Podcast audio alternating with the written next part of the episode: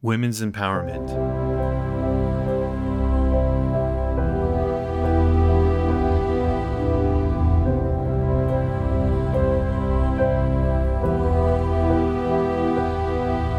Women's Empowerment.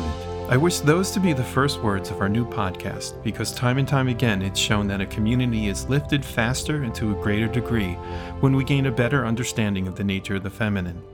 Hello, and welcome to the premiere episode of The Fourth Phase. We're here to help our audience navigate through the fourth phase of a woman's life, menopause and beyond. Information about the subject is so dynamic that we feel a podcast is the best way to get new and useful ideas to you quickly.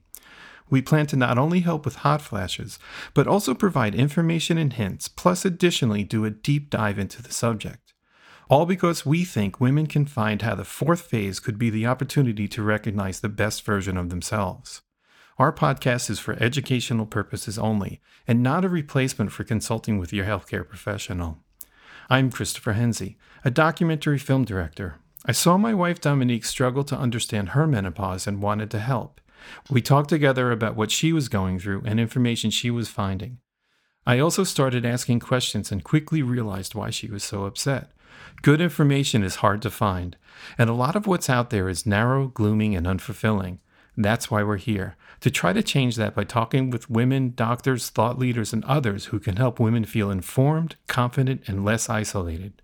What can I bring to the discussion? As a man, I hope that my curiosity and outside perspective can add to the discussion in unique ways.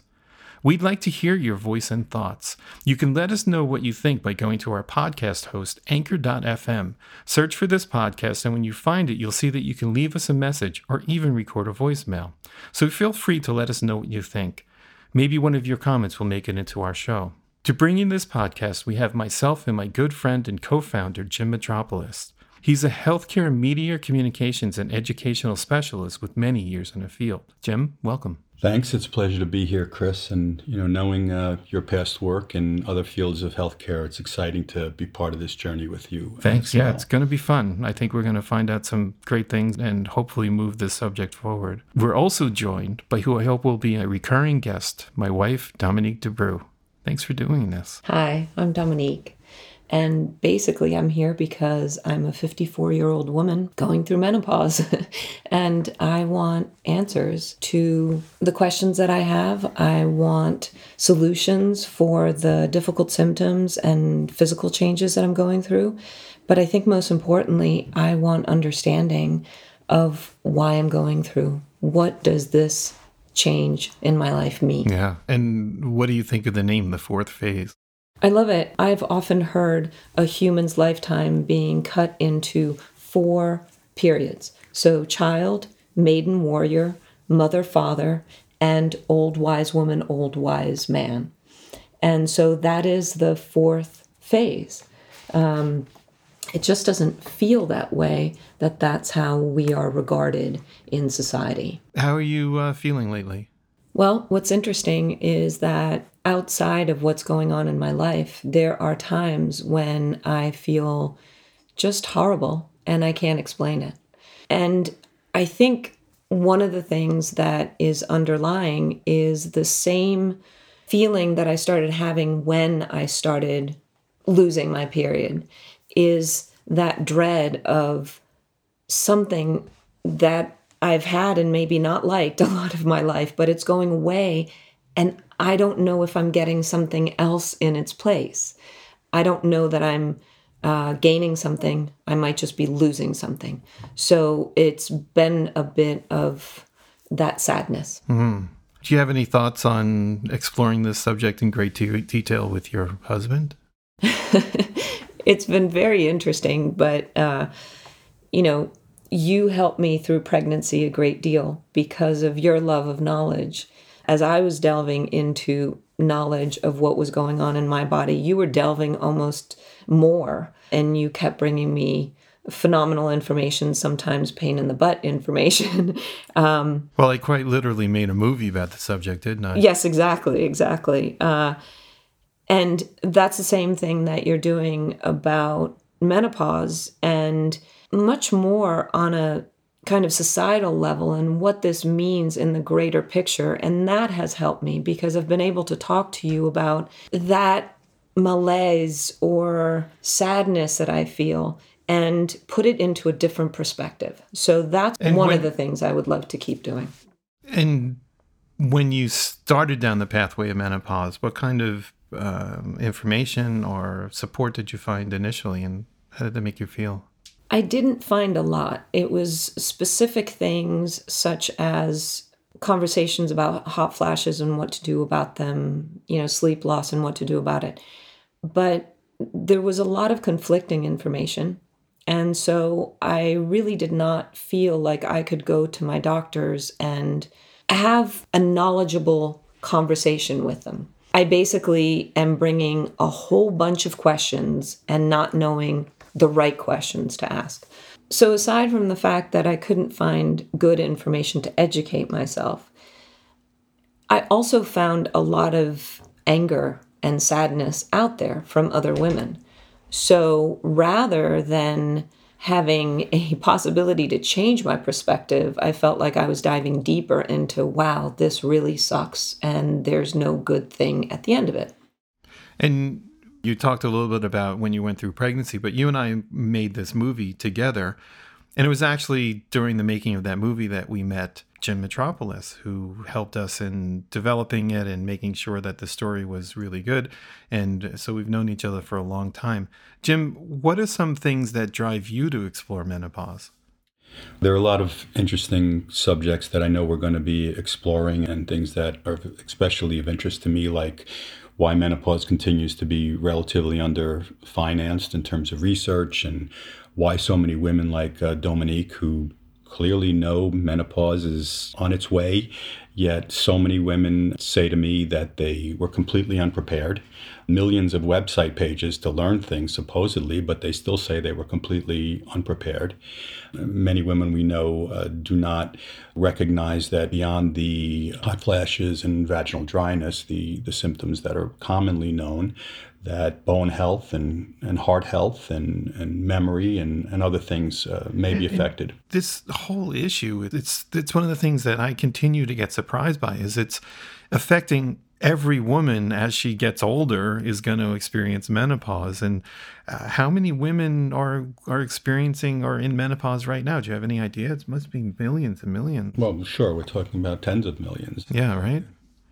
And so for something that is destined for a woman to grow older and experience and there's so much frustration surrounding that. What is some of the background to menopause research? Do you have any thoughts on why we're here with menopause research? Well, again, it's interesting to note that, again, and people would think that formal medicine and societies have been studying menopause as a subject for 100 years, just like they've been studying other conditions. But uh, it wasn't until, uh, I believe, in the 70s or even the 80s, where uh, Dr. Wulf Utian and several of his colleagues You're, actually. you're, you know, you're not serious. You think that can't be. Do you think that's possible? That was the 70s, No, and that angers me so much. right? I shouldn't have been alive for the start of this medicine. It should have been way before me. I- I'm sure a lot of our listeners are now just being pretty uh, surprised by that. And so, who was the person that that initiated that? Well, uh, Dr. Wolfelt Utian and colleagues uh, established the first medical associations, both on the international level and uh, in North America, to study and educate other physicians on the subject. They have to be given credit for formalizing the idea that menopause was a subject worthy of research by itself. I'm flabbergasted. Dominique? I- I'd like to say I'm flabbergasted, but I'm not surprised. It seems like a lot more of the male centered health problems have gotten more research and more money towards it than female centered stuff. And that's because we don't speak up as often. We don't get loud and, excuse the word, but bitchy. I wouldn't, I wouldn't call it bitchy. Sorry. well, you can. I mean, I guess Yeah. maybe that could be a powering word. Um, yeah, I, I think so. Just we don't get forceful enough quickly enough. Well, this I think is a place for people to get forceful. And anybody who's listening, if you want to leave us a voice message about how you feel about this idea, then please leave it at uh, anchor.fm. You can find our podcast and then just actually leave us a voicemail. Maybe we'll use it. Uh, Jim, do you want to give us some of your opinion or ideas of some common issues that women are facing right now that you know of? Well, we've already mentioned the the most common known are the symptoms of hot flashes and um, vaginal dryness. But it's very important that we explore in this podcast new knowledge that we're gaining in terms of cardiovascular health and uh, heart risk, risk factors uh, that take place, uh, how they change at menopause. Osteoporosis is obviously one where many women remain undertreated, and we know that uh, fractures of the hip and, and spine are common after menopause and extremely debilitating.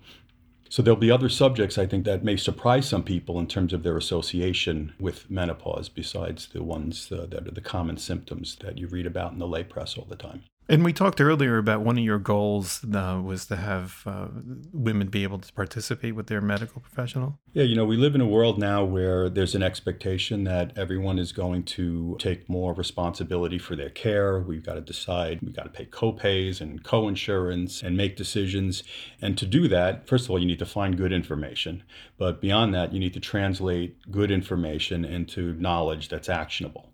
And so, again, I know that our hope here is that we're going to help women translate information and knowledge so that they confidently and purposefully can take actions along with their healthcare professionals. And the the phrase that we're using now for that is shared decision making. So through this podcast, women should be able to participate better in shared decision making with uh, their healthcare professionals. Well, I like that as an idea for a bunch of shows. I think other ideas that we want to explore. Well, let's do shows where we rip right out of the headlines and we talk about what what's in the headlines of the news. Dominique, you have some ideas of shows that we can bring to our listeners? Sure. One thing that's very important for me is what are the actual risks and pros of hormone therapy. I think that is a big, big conversation to have. And so I hope to see multiple podcasts on that. And then sex, postmenopausal sex. What does it really mean? And it's not just about the possible pain through vaginal dryness, etc.